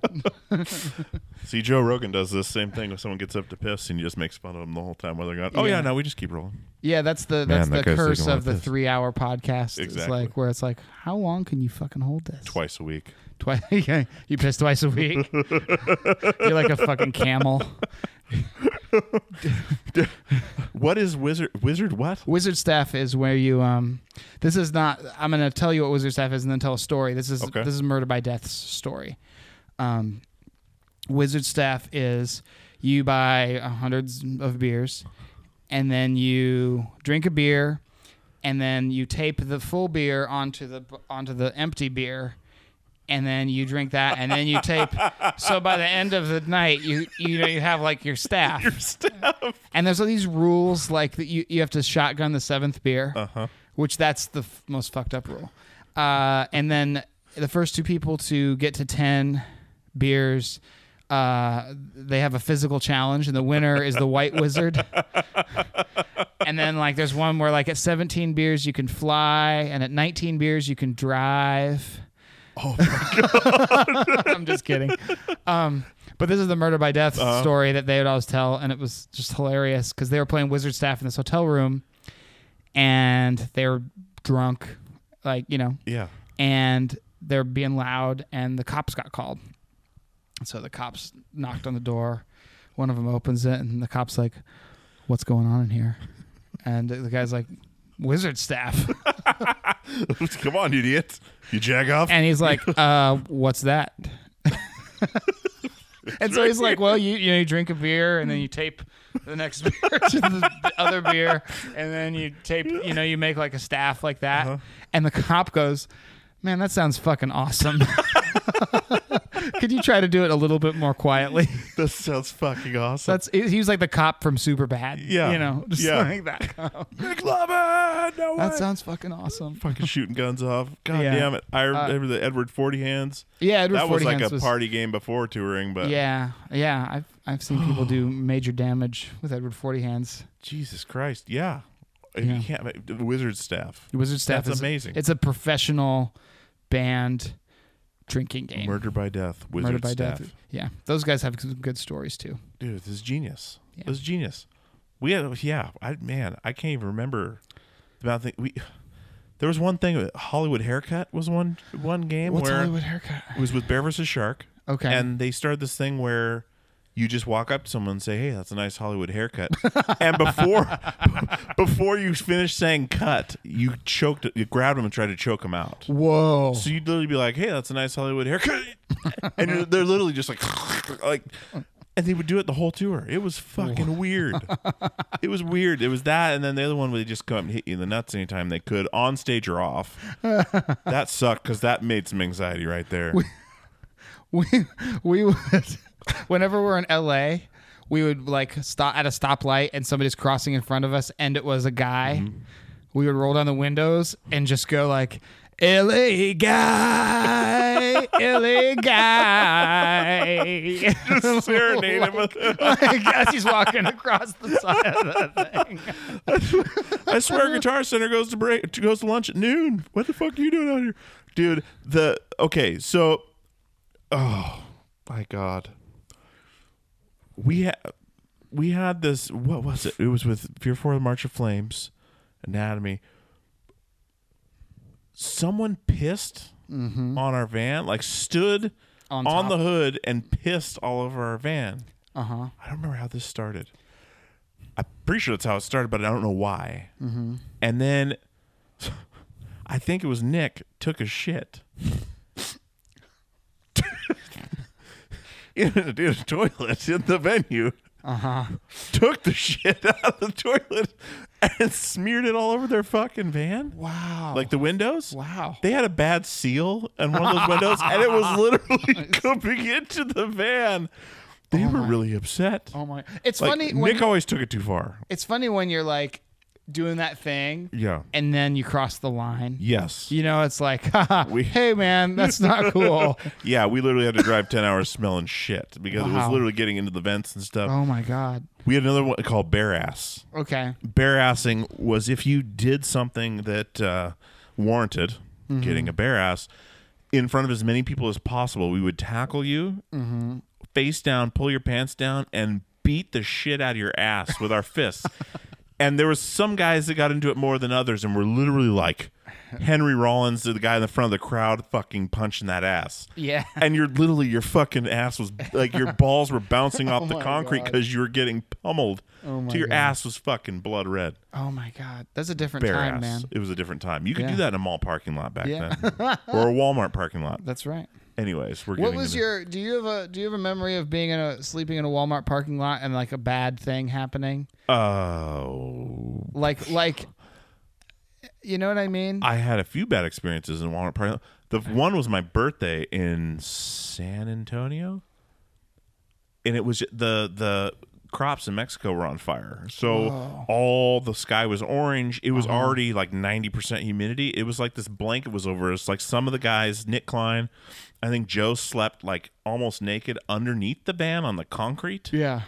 and we thought we were gonna die. But I don't no remember anything really bad happening. I, we've stayed in. I've been circled before by like a cleaning somebody, just like where they'll just drive around your van Uh-huh. all night until you leave. They won't like say you need to leave. They'll just drive around. you. Interesting. We've had we had some uh dudes. Uh, we heard gunshots in Houston, and then a dude fucking peeling out with no back window. Whoa. Uh, but that was like we were still trying to. Are we gonna sleep here or not tonight? we used to have the Rand McNally Atlas. Yeah. Walmart made their own with the WalMarts on it. yeah. And we called it the embassy because anywhere you go, any country or state you've never been to or city, Yeah. the embassy is there and it's 24 hours with a bathroom, video games, and food. There you go. So we lived by that. Yeah. Like Walmart saved our ass so many times, Yeah. as much as we hated it. It was amazing. Hold on one second. Uh, you can come in. Open the door. Hey, darling. Good night, sweetie. Come and give me a hug. Tell mom we're just about to finish up, okay? In a little bit. Give me a hug. It was nice meeting you, Clementine. Can you say good night? Good night. Good night, world. Good night, world. You're gonna have some tour stories of your own. Sometime. Yes. Can you go upstairs and meet with mama? Until what? What? What's that? Until what? Go, t- tell her. Tell her we're going to be finishing up in a little bit. Because Well, I will. I will. I promise. Good night, honey. I am learning that dogs need to be dogs need to be in the body. All right. All right. All right. Good night. Good night, Clementine. Baby, you love this? I will. They're delicious. They're the princess kind. They're the princess kind oh of my goldfish. god. My kids only eat the extra cheddar ones, or whatever. the orange. yeah, the orange is unnaturally orange. Exactly. Um, okay. I feel like we've taken so many tangents. we have, but it's good. is- I love this stuff. Like Yeah. uh, this is this is. Usually, I'll make like two pages of notes Mm-hmm. just to do my due diligence, especially with someone I've never spoken to before, and I won't uh, use them. Right. I've only had to use them one time, and I cut it off after 20 minutes because it was so awful. I said, "Okay, then this has been great." right. Otherwise, I'll just close the book usually. Right. But I it's a security it. blanket. Exactly. With Yeah. this one, I didn't oh, because thanks, we Ben. have so much to talk about, and we've known each other for so long. This is true. The piranhas thing, though. We The were talking- piranhas. I want to go back to the piranhas thing because it was one of the most intense, the one most intense moments of my life. I want to Battle. Royale. Yeah. Yeah. It was in this house in Sellwood. yeah. Okay. Battle Royale. The movie. the movie. Watch it now. Pause the podcast. Watch it now. Come back to us. Crazy movie about kids in Japan, China, wherever it was, uh, are all given a duffel bag with one weapon, whether it be a cupcake or a uh, stick or a frying pan or a machine gun, and they have a collar on that can be detonated at any time. That movie's on the TV mm-hmm. and you guys just got piranhas Yeah. in a tank Next to the next TV. to the TV, and we're sitting there. It was after a band practice. We were sitting there, and all I remember is looking at the TV, going, oh oh, "Oh, oh!" when someone got killed or blown up, and then all of a sudden. Turning to the side, saying, "Oh, oh!" When a piranha would attack these gold, dump goldfish in there, and, And the was piranhas would just- attack. It was like amazing. It was the. I was like this. Like yeah, it was like this ultra boner moment of just like masculine power. Yeah, it was all testosterone happening. Yeah, I It guess was- it's not as it's not as amazing no, as when it I say is- it out loud. It is amazing. but it was you had to be there because it was literally like the most intense cinematic thing you've ever seen, and then real life shit, real life like shit. nature, Yeah. destroying these goldfish. And the funny thing is, like that plot of that movie is like, uh, that's the craziest shit ever. What the fuck? That's a goldfish's life. Yeah, Is battle royale. exactly. it ties into so many things. yeah. It's so many things. Anyways, but that that whole turtle thing, when I was pulling up here, completely just was like Oh, that's so funny. flashback to oh oh oh oh. Like it must have sounded to the neighbors like we were watching like 17 different Dick Butkus highlight reels, like just fucking. Oh my god! Oh Jesus! I just drove by that house the other day. Did you? Yeah. Okay. It seems it's still there. I do drive by the the the brick shit house quite often because it's easier to get out of that area than go back to Hawthorne. That's right. Isn't it? I mean, this is like an inside baseball for only Portland, whatever's, but like Portland is so that that area and division is like what is happening? Yeah, here? it's, crazy. blowing up, and the Oregon Theater is still there. It that and and and um uh Reel M Inn is still there. Yeah. Yep. So those are the two those are the two book bookends of dirt dirtbaggery for the middle yuppiness. And then, yes, absolutely. And then you have Steam Portland right there with the sunroof, where they're building a condo building right next to it. Like you could reach out and touch it, and like hand It's them a so drink. weird. It's going to be amazing. It's it's weird how all this. I mean, this is a whole other thing, but like, it's weird how this culture of creativity and whatever mm. blah blah blah turns into that, yeah. and then the creativity is gone, Yep. and all these people are like, "Oh, I thought I moved somewhere cool." It's like it was, it was. There was a, the the tube downtown. Yeah. I don't know if you guys played there I, yeah, sure. Okay. They used to bus in yuppies from Beaverton Just so it would be. just get off the bus literally Yeah. and hop in there and destroyed that place. Yeah, and I think that's what's ha- like. Once something's cool enough to become popular enough to grab some more mainstream attention, the mainstream eats it. It's like what you were saying in Seattle with the grunge movement. Yeah. Then they signed everyone who looked like Nirvana, sounded like Nirvana, or anything hinted of Nirvana. Signed them up, gave them a three record deal, a bunch of fucking money. I talked to Dale from the Melvins about this the other day because he literally that's all it was. Like you guys, you you guys guys kind want some money to Yeah. put out a couple records? Yeah, we'll do this with money for a little while. Sure. Yeah, I think that's what happens. Same It's- thing. I saw a Japanese. I saw a Japanese tour bus parked in the middle of Alberta, and everybody was out taking pictures of hipsters eating ice cream at Salt and Straw. Like literally just taking pictures of people eating ice on cream. display. On display. The hipsters on display. The hipsters on display. Man, Isn't that weird? 90 degrees out with a beanie hat on. fucking- Yeah, totally. Oh my god, Yeah, dude. yeah. All right, we need to wrap this thing up. It's This weird is- to we end it so this dark. Thing. Yeah, it's yeah. We went on so many different tangents and like, I feel like we went a lot of places. It felt, feels good though. Yeah, it's kind of it's it's exercising the mind. Yeah, yeah. It's well as well as the hips. So, uh, what's next for Builders and Butchers for Yeah. you? You got Uh, this great house in this cool little thanks, neighborhood. dude. You've got Yeah. you've got your kid. You've got your wife.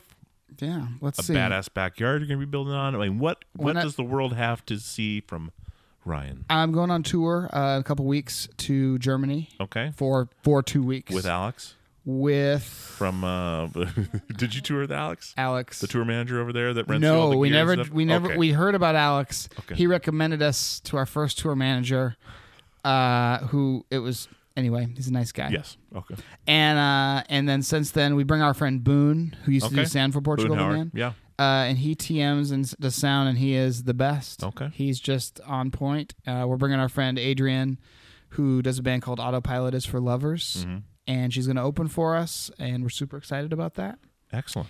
And then just a handful of we're doing some festivals and some little stuff for the rest of the year, but um, I'm going to start writing songs Okay. for another record Fantastic. for number six. Number six. That's right. Are you going to release it on your own? Are you going to do? We, d- we we our label has been great. Our last three records have been uh, on Badman rec- Records out of Portland. Um, we're actually playing their 20 year anniversary. Um they do like Starfucker and um, they're they're great band, uh, great label, and so I I'm very happy with them. Okay.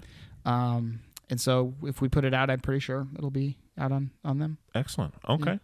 So, Builders and the Butchers is the band, uh, and Tour Punisher is the podcast. Yeah, the um, yeah, that's and we're, we've been doing a bunch of episodes of Tour Punisher too. There's a bunch in the can, so Good. We're trying to really push that as like our our thing. It feels like a very like dad thing to do now. It's Dude, like, that's bands are a pain in the ass. yes. Podcasts are like I can do that.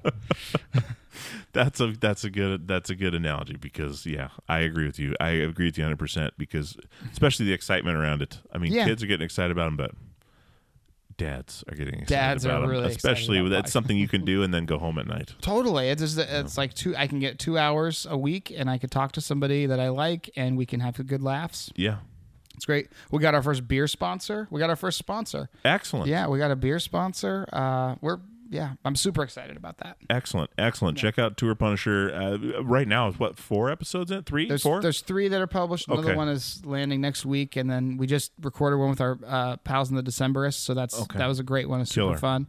Um, and we're gonna keep rolling. Yeah, Okay, right on, man. Well, thank you very much. yeah. I really appreciate uh, this. It's been really fun. awesome. We'll have you on again for a part two because we got so much more. To talk yeah, to, we got like a whole nother turtle odyssey. Traveled by Turtles. Yeah. Shout out.